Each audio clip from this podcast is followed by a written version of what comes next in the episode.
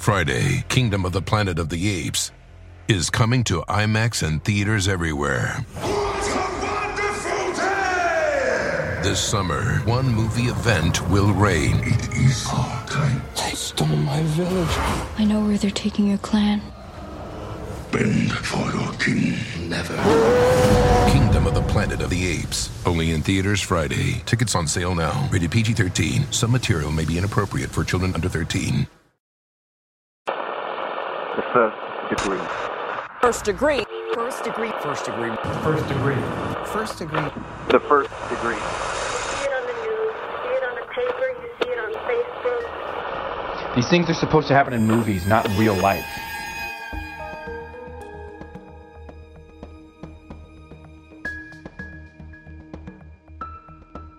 We had gotten home from watching fireworks on the 4th, and I get this call, and she's frantic. And I said, okay, have you called 911? She said, they're here now. I said, okay, I'll meet you at the hospital. The more information I got, I was relaying to my best friend, and we were really just a few hours in when we're on the phone, and she goes, do you think she did it? Welcome to The First Degree, the true crime podcast that you might end up on. My name is Jack Vanek. I'm sitting here with Alexis Linkletter. She is in her First Degree hoodie that is not available anymore, but it was one of our best. You're looking good. I love this hoodie, and I cropped it. I cut it, so it was a little cropped. Ooh. I crop all of them. I love them. I know. We got some good merch. I should make some new merch, but there still is. We still have a little bit of merch available, probably like some random sizes of a few things, but you should go to our website and snag what we have left. And while you're at it, join our Patreon. Yes. Shit's popping off on Patreon. We have so many episodes, dozens and dozens of well-researched, full true crime episodes. It's not like a bonus content situation. It's good stuff. And people seem to love it, and we love it, and we work really hard on it, equally hard as we do here on our traditional episodes. Yeah, I mean, we are working our asses off for Patreon, and there's it's been out for over a year, so there's over 50 episodes backlogged that you can listen to, full episodes, true crime cases, and yeah, so that was our little housekeeping for the day, I think. Do we have anything else to talk about? No. Well, should we get into the day? I think so. What is it? Today is a little bit bleak. It is June 14th. We're already like well into summer, and it is still freezing in LA. You know, I fucking hate that, but it really is. I know. It makes me very sad, but it is International Bath Day. Alexis loves a bath. I haven't taken a bath in 30 years. Oh my gosh. I take a few a week. Since I moved in with Matt, it's way fewer. I used to take them every night. I think that was just this loneliness. I don't know. Yeah. But need a little warmth, you know? Yeah, exactly. But I'm like a big proponent of the bath. That's the only way I can get a perfect leg shave in. I can't do it in the shower. Okay. I just get way too overheated, and I feel so disgusting after a bath, which I guess is the opposite. It is also World Blood Donor Day. Important. And honestly, National Strawberry Shortcake Day, but that's about it. Yeah, I'm going to say I'm good on the days. Donate the blood. That's an important one. That is an important one. Go donate some blood today. And that is enough of that. So let's turn down the lights. And turn up your anxiety. Because this could be you.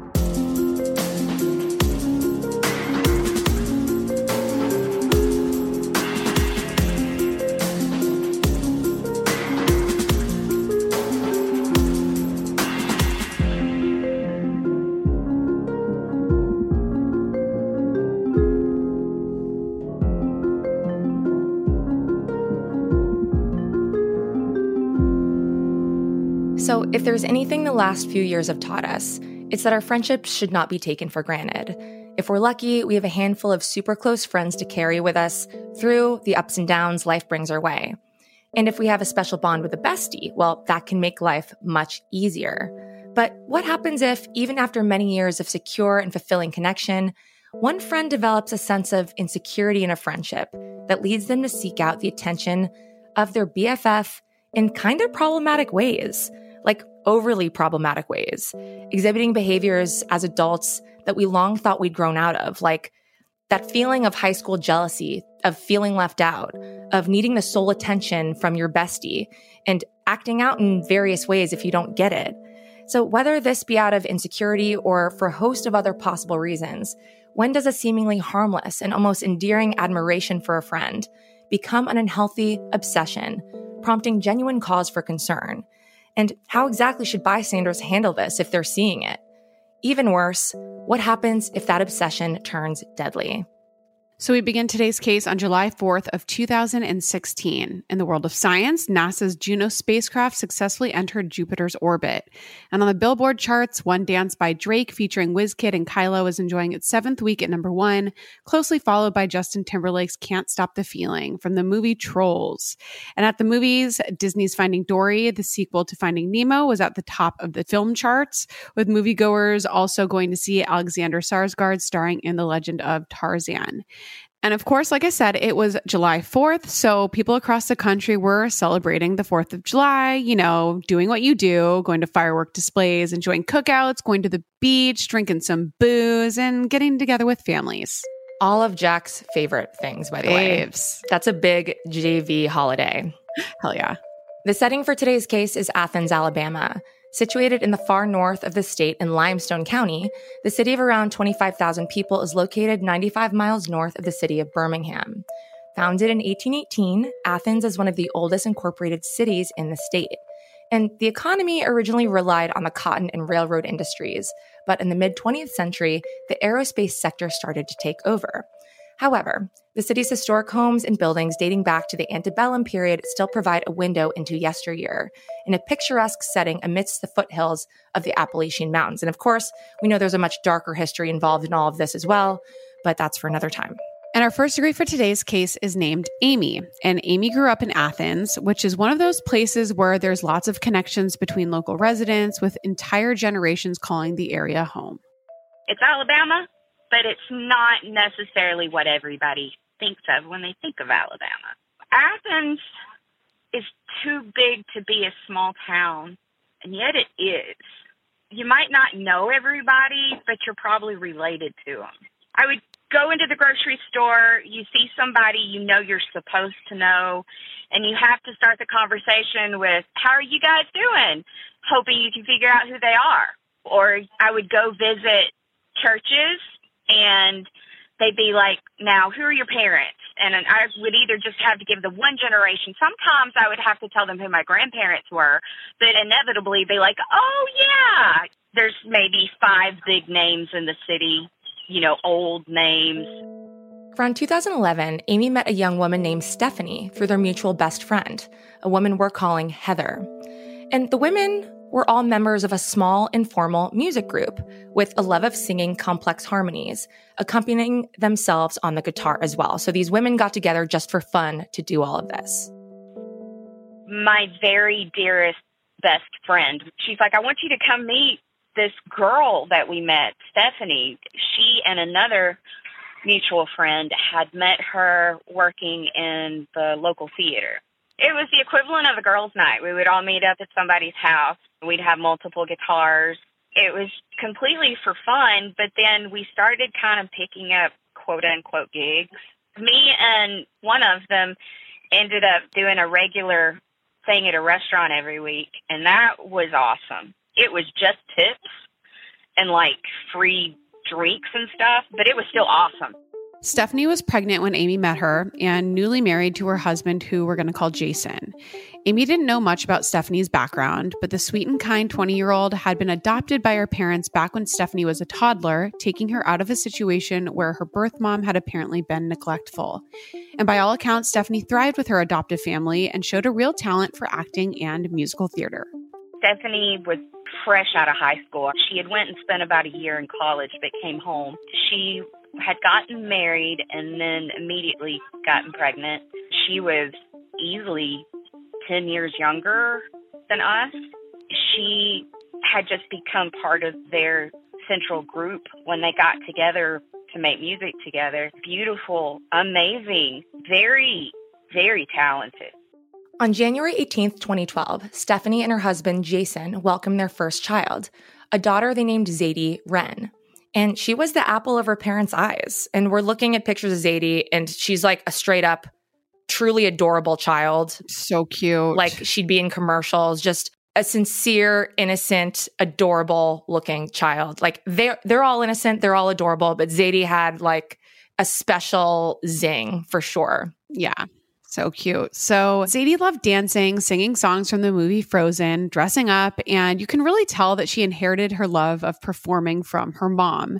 And the toddler was really sassy, outgoing, inquisitive, and, you know, just so freaking cute. Right. And Zadie soon formed a very close friendship with Heather's daughter, who was the same age as Zadie. So what we're seeing here is Stephanie and best friend Heather and their daughters are becoming best friends. And the two little girls spent every waking moment together, becoming more like sisters than like friends. I understand people say, oh, she was just like an angel. No, this kid, she was highly intelligent and sweet as can be. She was beautiful inside and out. The women's music group continued to meet regularly, and Amy and Stephanie became really close. And Amy actually bonded with Zadie because she was in such close proximity to the two of them. And one of Amy's favorite memories of Zadie was teaching her how to make what Zadie called magic soup, but it was really just ramen. And honestly, my favorite soup in the world. Oh, it is magic. It wasn't just those gatherings either. Me and Stephanie actually became really closer then I guess I realized we were. We were going out to eat. We were going to karaoke. You know, she was coming and hanging over. We were double dating. So there were times when she and I, you would have thought we were the best friends. Stephanie was involved in the local theater group, starring in plays and in musicals. But despite making lots of new friends, she was still there for those she cared about most.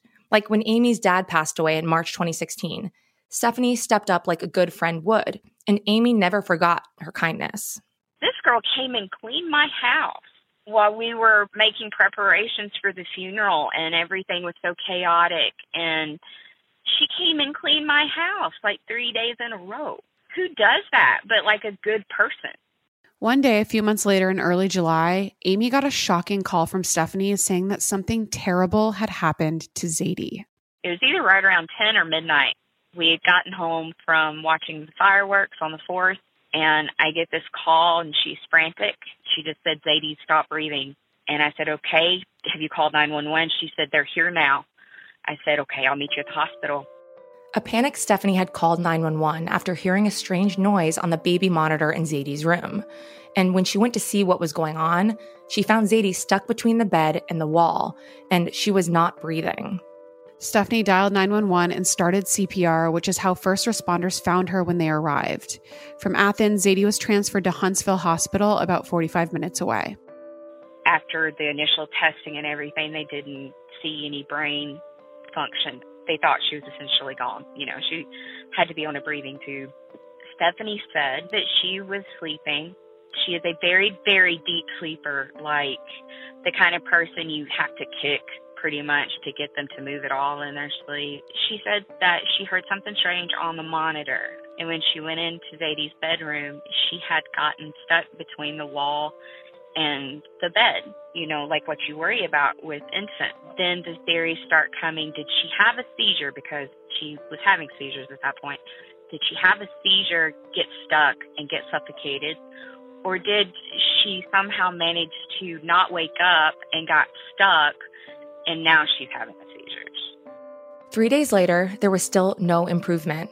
Zadie's prognosis was poor, and there was no brain activity. So Stephanie and Jason made the heart-wrenching decision to turn off their daughter's life support. As with any sudden child death where Amy lived, police were automatically involved from the outset. Amy even knew the detective that was assigned to the case who was interviewing everybody. He came and he talked to everybody, and he's like, well, this is just something, anytime there's an unexpected death, it's just something we have to do, just dotting the I's, crossing the T's, just don't worry about it. Zadie had no obvious signs of injury or trauma, but there was something about the circumstances surrounding Zadie's death that Amy couldn't quite put her finger on. How does a 4-year-old get stuck between the wall and her mattress and not wake up well enough to at least scream for help? If a strange noise woke Stephanie up, then her daughter calling for help surely would have woken her up. The more information I got, I was relaying to my best friend, and we were really just a few hours in when we're on the phone and she goes, "Do you think she did it?" And I said, "I don't know." But why? Suspicions, especially ones that are as grave as this, do not come out of nowhere.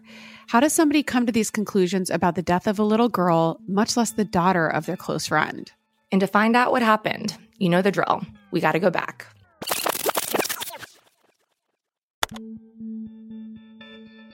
In the summer of 2016, Amy was rocked by the news that her friend Stephanie Smith's 4-year-old daughter Zadie had suddenly died. Amy started looking back and really racking her head for any red flags, and she re-examined their entire friendship. And what Amy realized is that Stephanie repeatedly told lies for no apparent reason whatsoever. And she also became obsessed with their mutual best friend, Heather, and this is something that Amy especially noticed. But the question is, did these hindsight observations play into Zadie's sudden death? And if so, how? She had one specific friend group that we knew about, and they knew my best friend and tried to invite her to things. And now Stephanie was obsessed with my friend, quite literally obsessed. And she got mad that my friend was invited to hang out with these other people. So this person that she loves beyond measure was not allowed to hang out with her other group of friends. If me and my best friend were sitting on the couch, Stephanie would come up and make sure she sat in between us and slightly turn her body so that I was out of the conversation. And I would just roll my eyes and go, "Oh, well, it's just her." Amy recalls one night in particular that made her question her friendship with Stephanie, something that put her own safety in jeopardy, something that demonstrated a level of selfishness that Amy hadn't previously noticed. The most bizarre thing that happened between me and her didn't actually have anything to do with lying. It was just this random night that we decided that we were going to drink some wine. And until then, I had not really been a wine person. The problem is that me being inexperienced, I didn't realize how the wine was going to hit me. And we were drinking it out of these, like, large fast food cups with a straw. I thought I had, you know, the equivalent of maybe 3 beers worth. And then all of a sudden, my whole face is numb, and I'm, like, staggering around, barely, you know, can go to the restroom by myself, kind of drunk. We were outside, and she just kept going and refilling them, and it was these 2 huge, massive bottles of wine. It had just happened, and I don't like being like that. That is not okay, especially when I drove there, you know. So by that point, it's like 10 o'clock at night, and she's like, "You need to go now."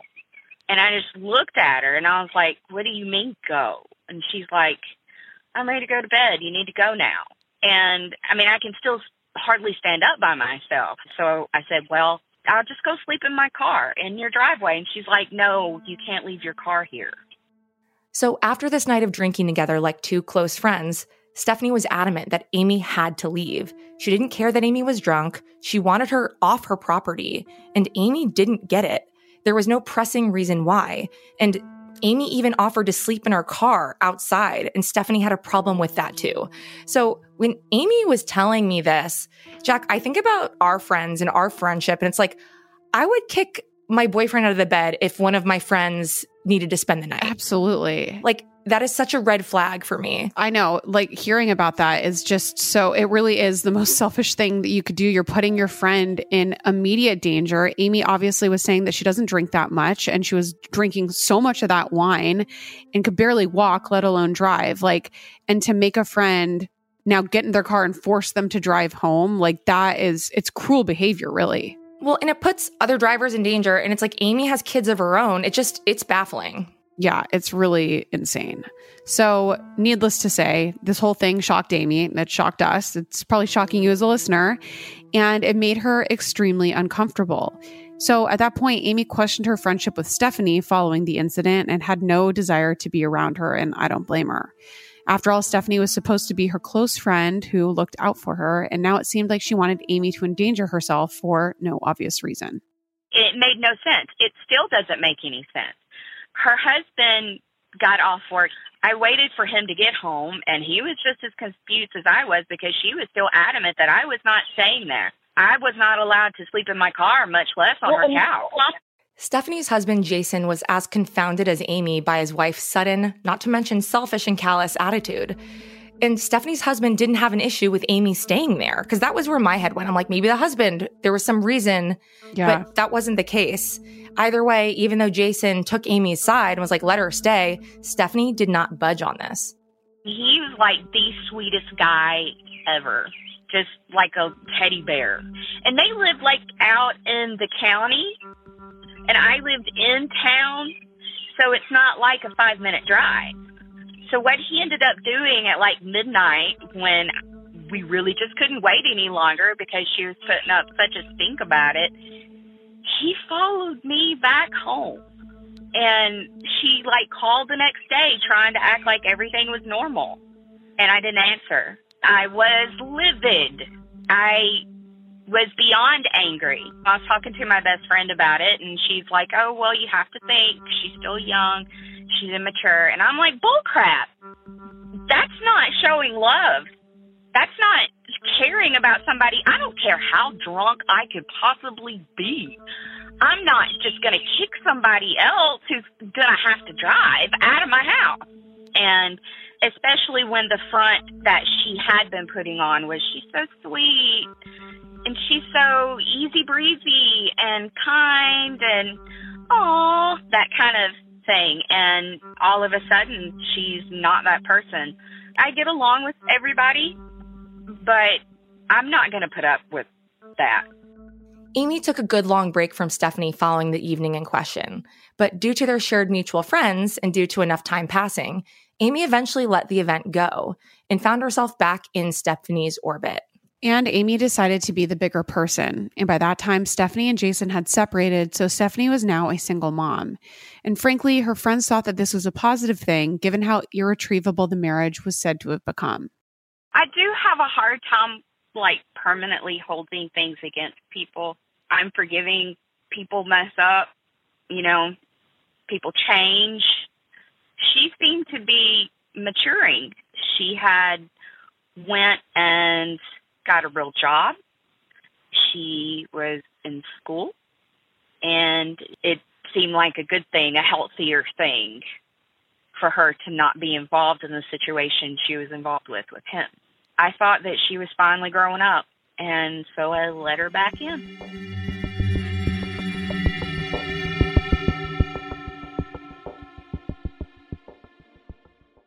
When I was growing up, I took French in high school, but I could never get the language to stick. I wanted to be fluent so bad, but it never happened. I just couldn't focus, and I couldn't practice enough, and it didn't work. But thankfully, there's Rosetta Stone, which is the most trusted language learning program, and it's available on desktop, or it can be used as an app on your phone or tablet. Rosetta Stone is different. It immerses you in so many ways. And with its intuitive process, you can pick up any language naturally, first with words, then phrases, and then sentences. And before you know it, boom, conversations. Plus, with Rosetta Stone's true accent feature, you'll get feedback on how well you're pronouncing words. It's like having a personal trainer for your accent.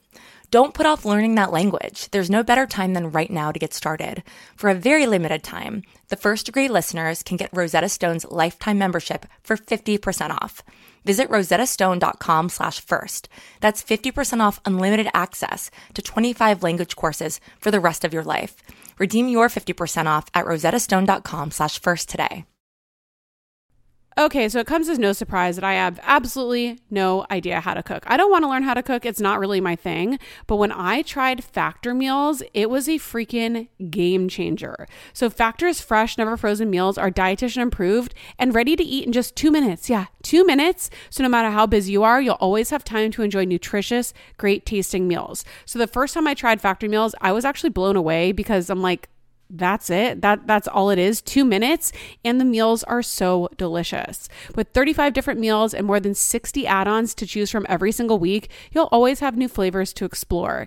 And you can treat yourself to restaurant quality meals that feature premium ingredients like filet mignon, ooh, fancy, shrimp, and blackened salmon. Like I said, they're so easy to prepare. I love them. So head to factormeals.com/degree50 and use code degree50 to get 50% off your first box plus 20% off your next month. That's code degree50 at factormeals.com/degree50 to get 50% off your first box plus 20% off your next month while your subscription is active.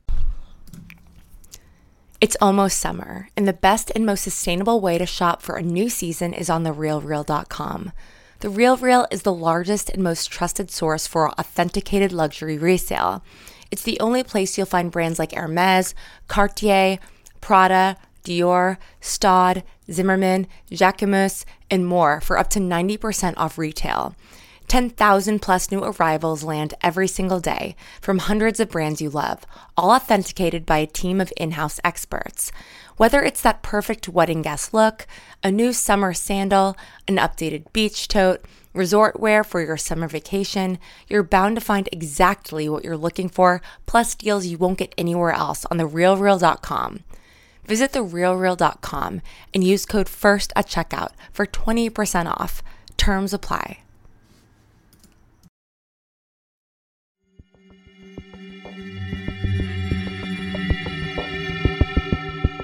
Amy was back on speaking terms with Stephanie after her strange behavior resulted in serious issues between Amy and Stephanie. Amy questioned their friendship, rightfully so.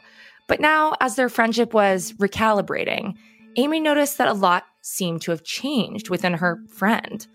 Like we said, Stephanie had split up with her husband, and Stephanie was in the midst of kind of a personal transformation on top of that. She'd come out as queer, and this surprised Amy somewhat, but Stephanie seemed sincerely happy, so everyone was on board and in support of their friend's journey with this. Kind of in the interim there is when me and my friend were performing at the restaurant every week, and she came in with another group of friends that I didn't know at all, dressed completely different, acting completely different. I ran into her at a high school football game. And she had fake earplugs on and fake facial piercings, and her clothes were completely different. And at that point, I looked at her and I was like, why are you dressed that way?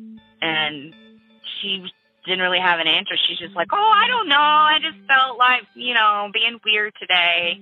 And that is when I realized that she was different people for different social groups. I have a mental illness. I have sympathy, empathy for anybody struggling. But there is something different about this. There was a lot of times that I quit talking to her for months at a time, not because we got in an argument, but just because you're full of bull crap. You just keep lying. I'm done. This is just stupid. So despite the past periods of tension in their friendship, Amy and Stephanie started hanging out again frequently. But Stephanie's work hours meant that her daughter Zadie was often in the care of Stephanie's family or her ex-husband Jason and his family.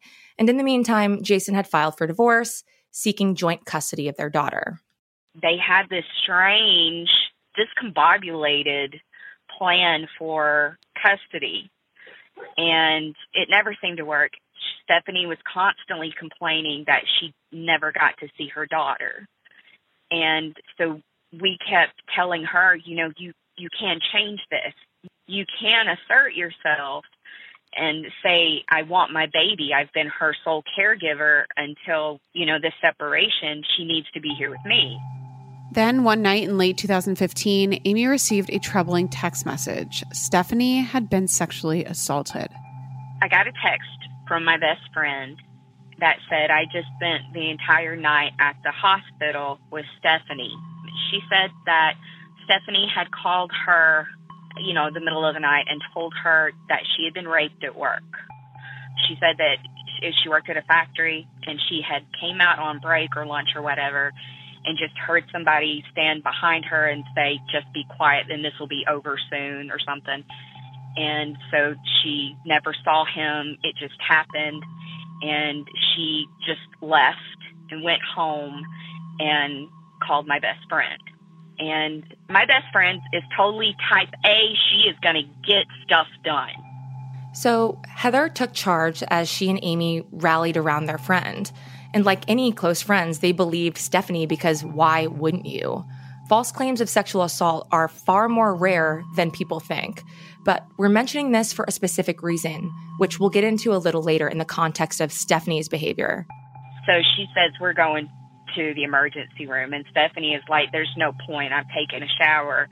And she said, no, we're going. And we're going to the police department. We're doing this. So they went. And they didn't find anything. She did a police report. They pulled footage, and they didn't see anything. And I said, well, we're going to believe her because that's what you do. You know, when a woman says that happens, that's what you do. You believe her. You support her. If it ends up not being true, then whatever. She needed something from you anyway. If it is true, you don't want to be that person that turns their back on somebody that really needs support. So we believed her wholeheartedly. There was no doubt to anybody. We believed her 150%. Then Amy told us that not long afterwards, Stephanie told them that she was verbally and physically attacked at work by a man again, and this time it was in the office. But she didn't report it to the police and was cagey about why another coworker who was there didn't hear anything or make a report. And nothing else came of this, but Amy and Heather thought that it was a kind of weird story. So then on another night, Stephanie reached out to Amy, saying that she wasn't feeling so great mentally. So okay, Amy hears this and, of course, rushes over to be with her friend and check on her. She texts us late one night and she said, somebody needs to come be with me. I'm afraid that I'm going to do something. I went over there. I found her on her back balcony in the complete dark, just sitting there, like blank-eyed, kind of droopy. And I said, okay, what's going on? Because Zadie is asleep in the other room. Well, when she said that she was going to do something, did she mean to Zadie or to herself? But then Stephanie made a confession about Heather that Amy hadn't seen coming at all. She just said, you know I'm in love with her, right? I said, to be honest with you, I don't think you're in love with her. I think you want to be her. And she goes, you're probably right.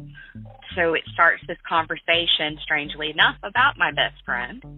So she's talking, not in jealousy so much. She's just like, I don't understand why I can't have what she has.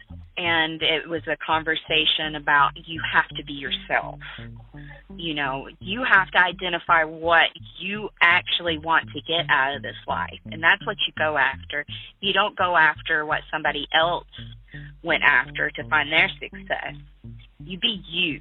I mean, we talked for a couple of hours. I felt like things were better, but I gave her ideas to try to help her when things were especially hard. Talk to her about her medicine, you know, basically a counseling session, very long counseling session, and I went home. And that was the last that was ever said about that. But in retrospect, the call for attention for somebody to come there and the look she had, just the blank, empty-eyed, staring straight ahead like she was in a completely different world kind of thing. In hindsight, with this additional context, Amy and Heather believe that the assaults never happened and that Stephanie made up the allegations to get attention from Heather. And these women know Stephanie very well, right? Those of you listening, it's like, we weren't there. Women should be believed without a doubt. But this pattern of behavior, they were able to make this conclusion given the fact that they loved this woman very much. You know what I mean? So this is a very hard conclusion to come to, especially about your friend. But by this point, once they made this conclusion, based on the information they have, Amy was upset. She felt used and exploited, and she was over it. I'm like, I'm done.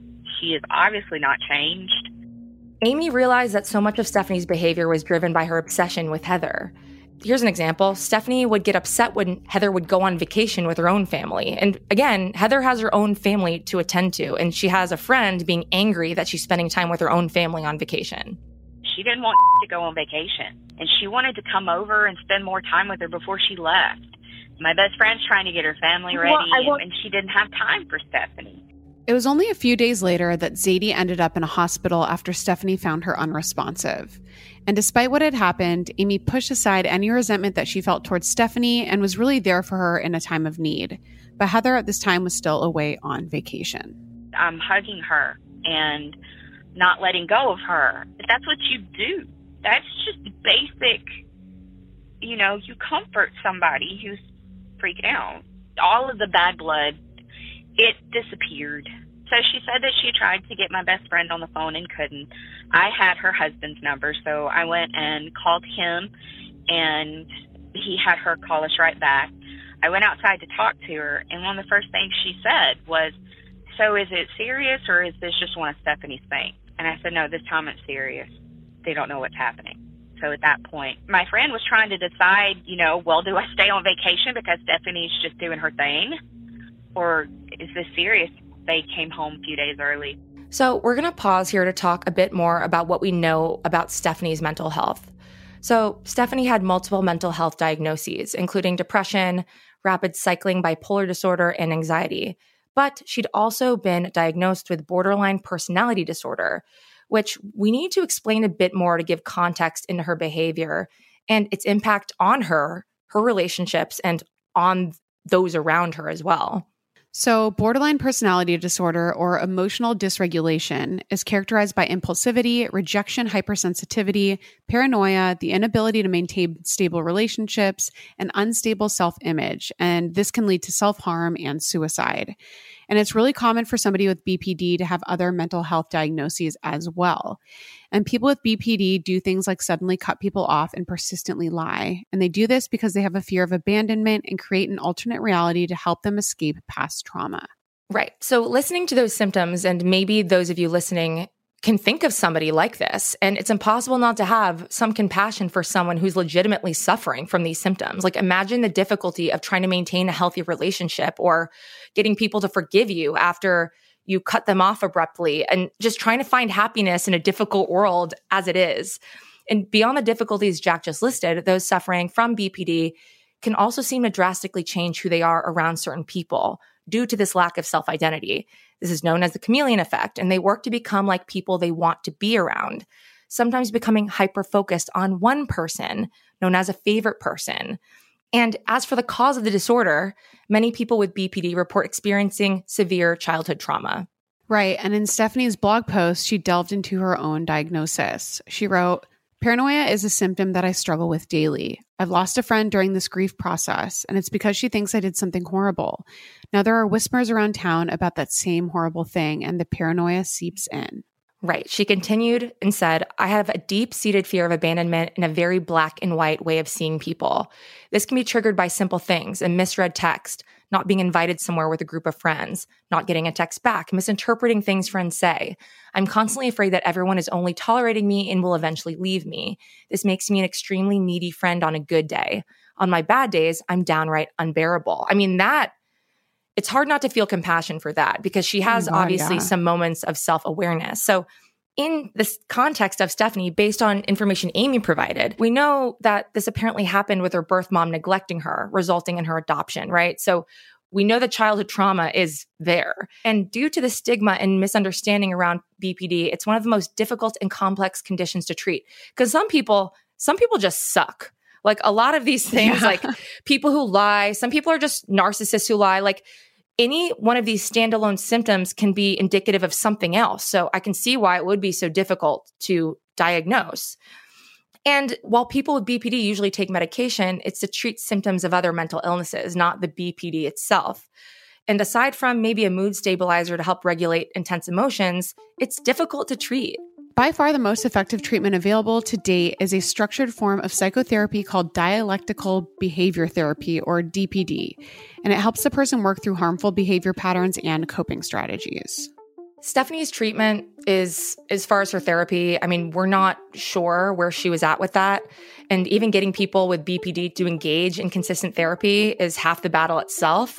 Clients often ghost their therapists or lash out at them, personally affronted when presented with affirmative strategies to help them cope. So we're telling all of you this because it's super important information to know in terms of the stigma surrounding BPD, but it's also maybe perhaps more important to know that those with BPD are far more likely to harm themselves than harm others. Most people with BPD do not go on to commit violent crimes. Most are suffering silently without proper understanding or care.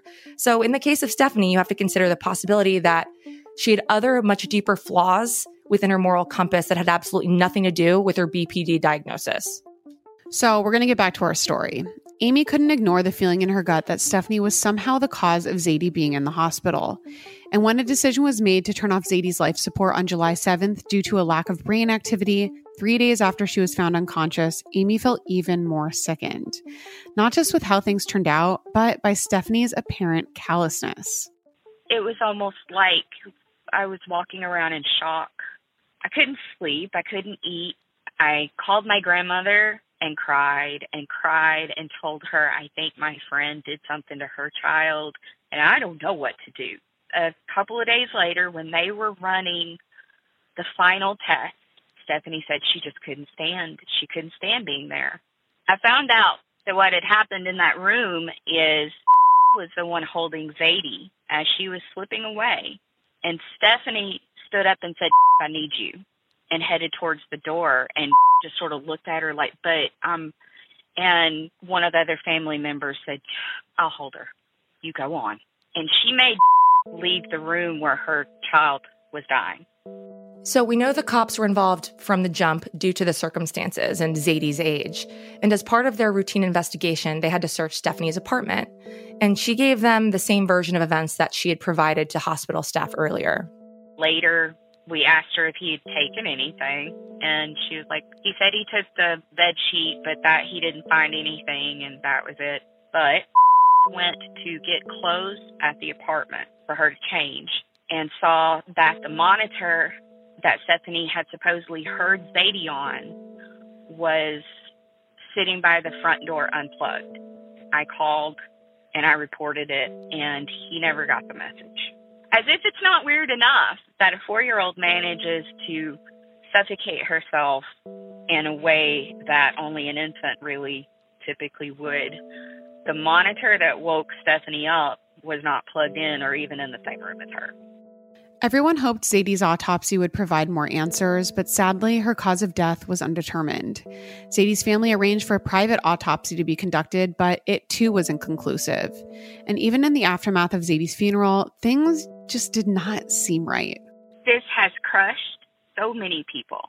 We started a GoFundMe, raised about $10,000, and then found out that there was actually a burial policy, so she just got to keep the money. Everybody's watching this. She goes and starts getting tattoos and getting a new apartment and new clothes and new furniture. Amy and Heather couldn't shake their suspicions about Zadie's death because nothing about Stephanie's account made sense. So they decided to have a very frank and delicate discussion with their friend. There were so many little things that me and my best friend finally decided that somebody had to say something to her.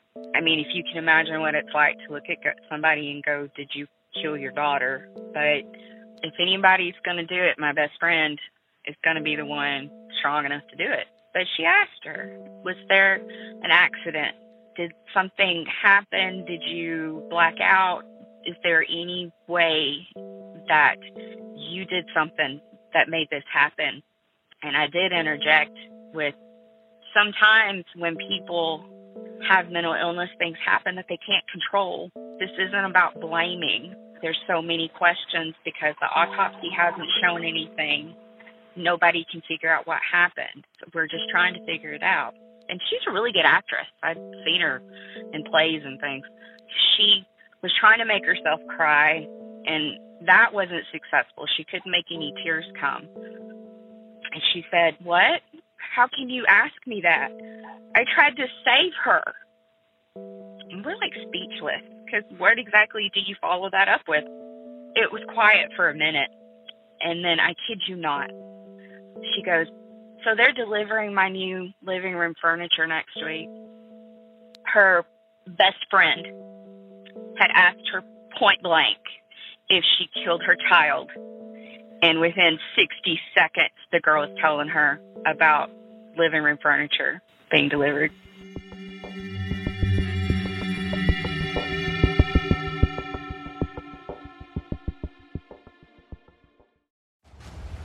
Friday, Kingdom of the Planet of the Apes, is coming to IMAX and theaters everywhere. What a wonderful day! This summer, one movie event will reign. It is our time. They stole my village. I know where they're taking your clan.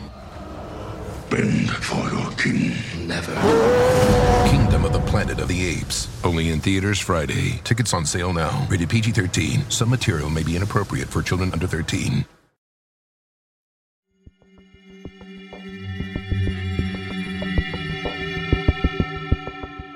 In October of 2016, 3 months after the sudden and mysterious death of her daughter Zadie, Stephanie Smith was interviewed by the Department of Human Resources, which is the Alabama equivalent of Social Services. And based off a previous discussion with her friends, Stephanie assumed her friend and Amy, our interviewee for this episode, had been the one to contact police. And Amy, while she had her suspicions, she absolutely was not the person who had flagged this to the police. But the case was still open and Zadie's death was considered suspicious. But the problem was police couldn't prove anything. Yet Stephanie never wavered from her version of events. She said that they had called her in. It was just a follow-up meeting. It was just completely normal. It doesn't mean anything.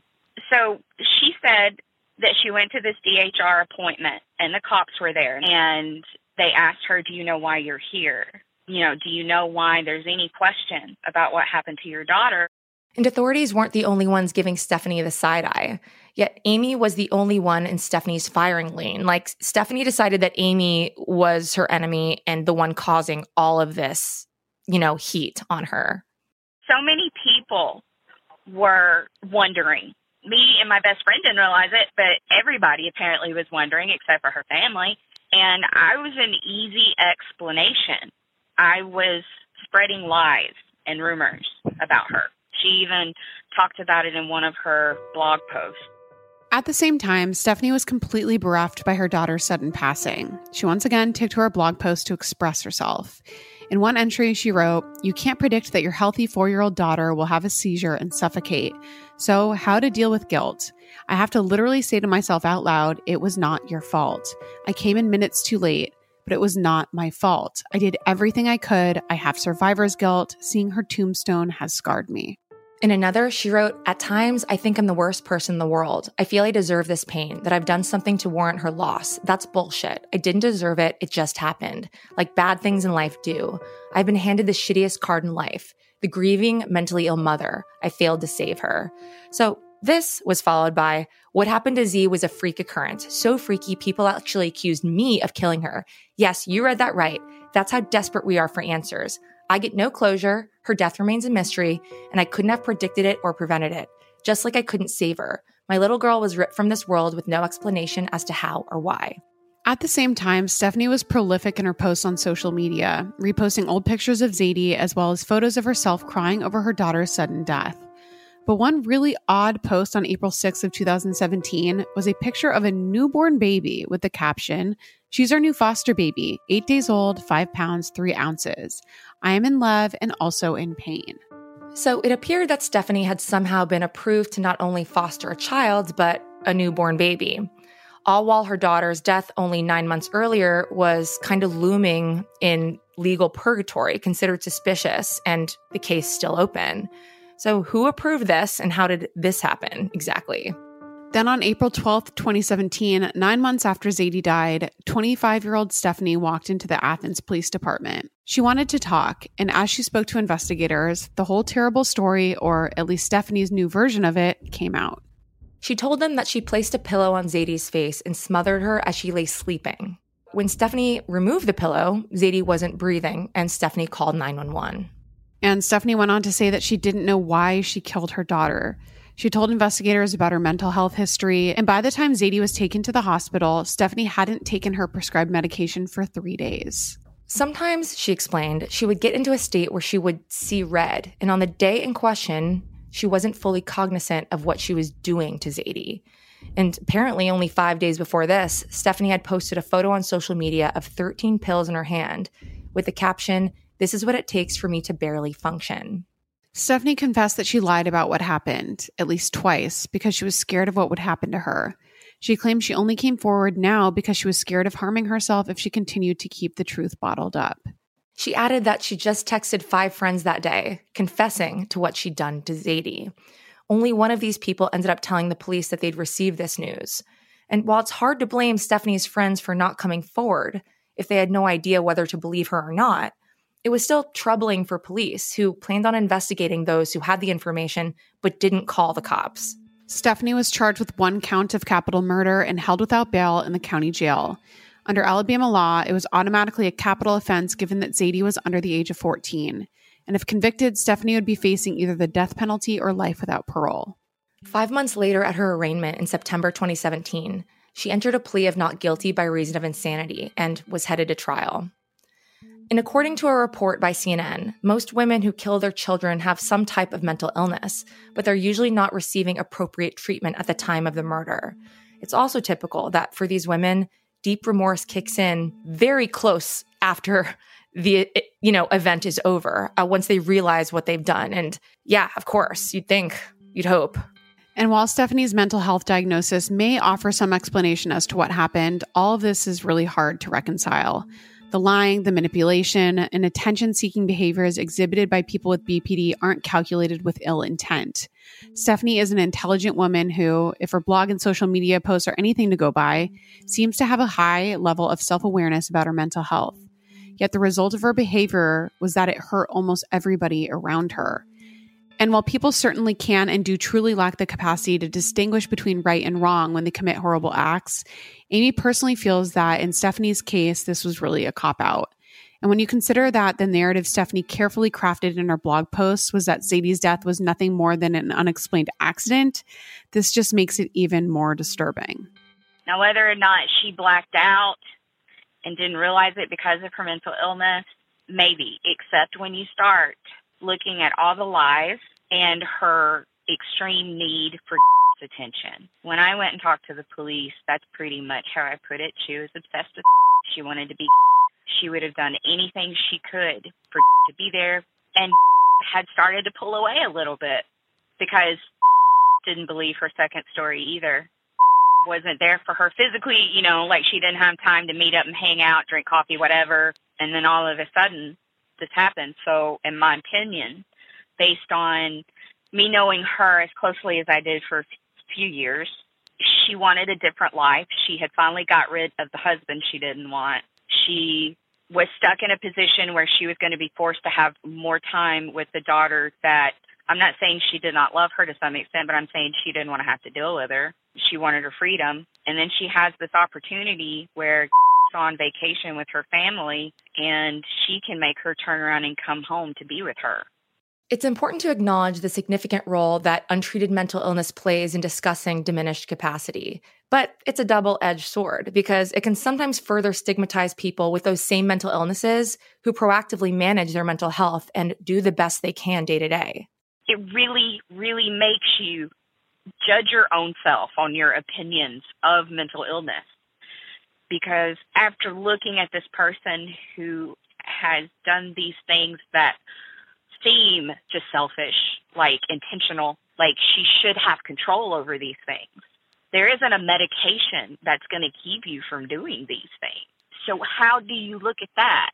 How do you see other people with that diagnosis? Is it because she's a bad person or because she's mentally ill? The whole experience had a profound emotional impact on Amy, as you can imagine, if one of your closest friends killed their child and then lied about it. Not only was Amy grieving the loss of Zadie, but the end of a complex and chaotic friendship with Stephanie. This was really my first experience with hate.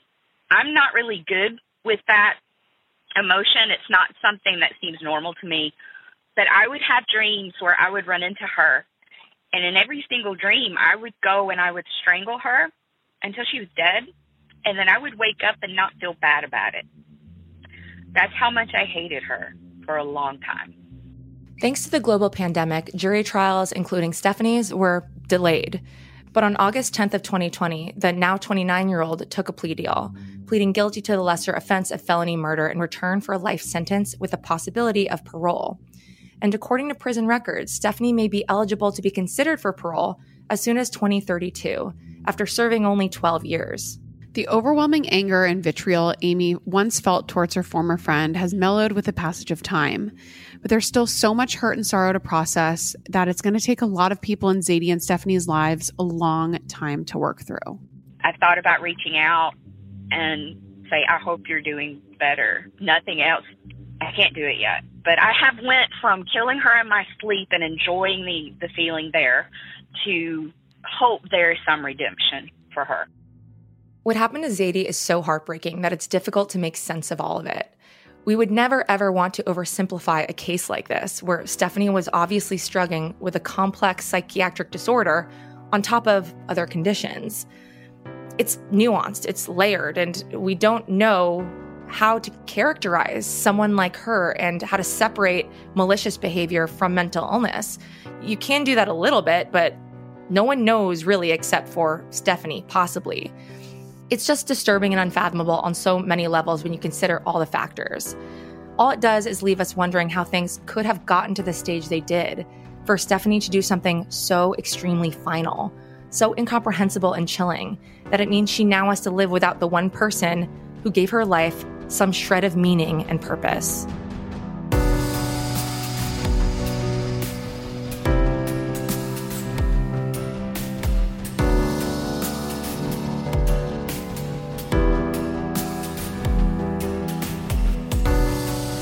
Well, huge thank you to Amy for being our first degree for this story. If you are listening out there and you have a story to tell, please email us, hello@thefirstdegreepodcast.com.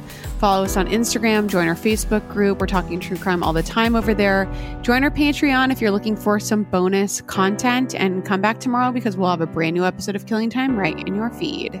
And remember, only you can prevent serial killers. And keep your friends close. But not that close. Shout out to Jared Monaco for scoring original music for The First Degree, producing by Caitlin Cleveland, writing and research by Gemma Harris. Sources for this episode are Fox 13 Memphis, the Athens News Courier, the Oxygen Network, the Atlanta Journal, Constitution, People Magazine, AL.com, WHNT News, the National Education Alliance for Borderline Personality Disorder, the National Library of Medicine, Scientific American, the University of Manchester, and the Associated Press. And as always, our first degree guest is always our largest source.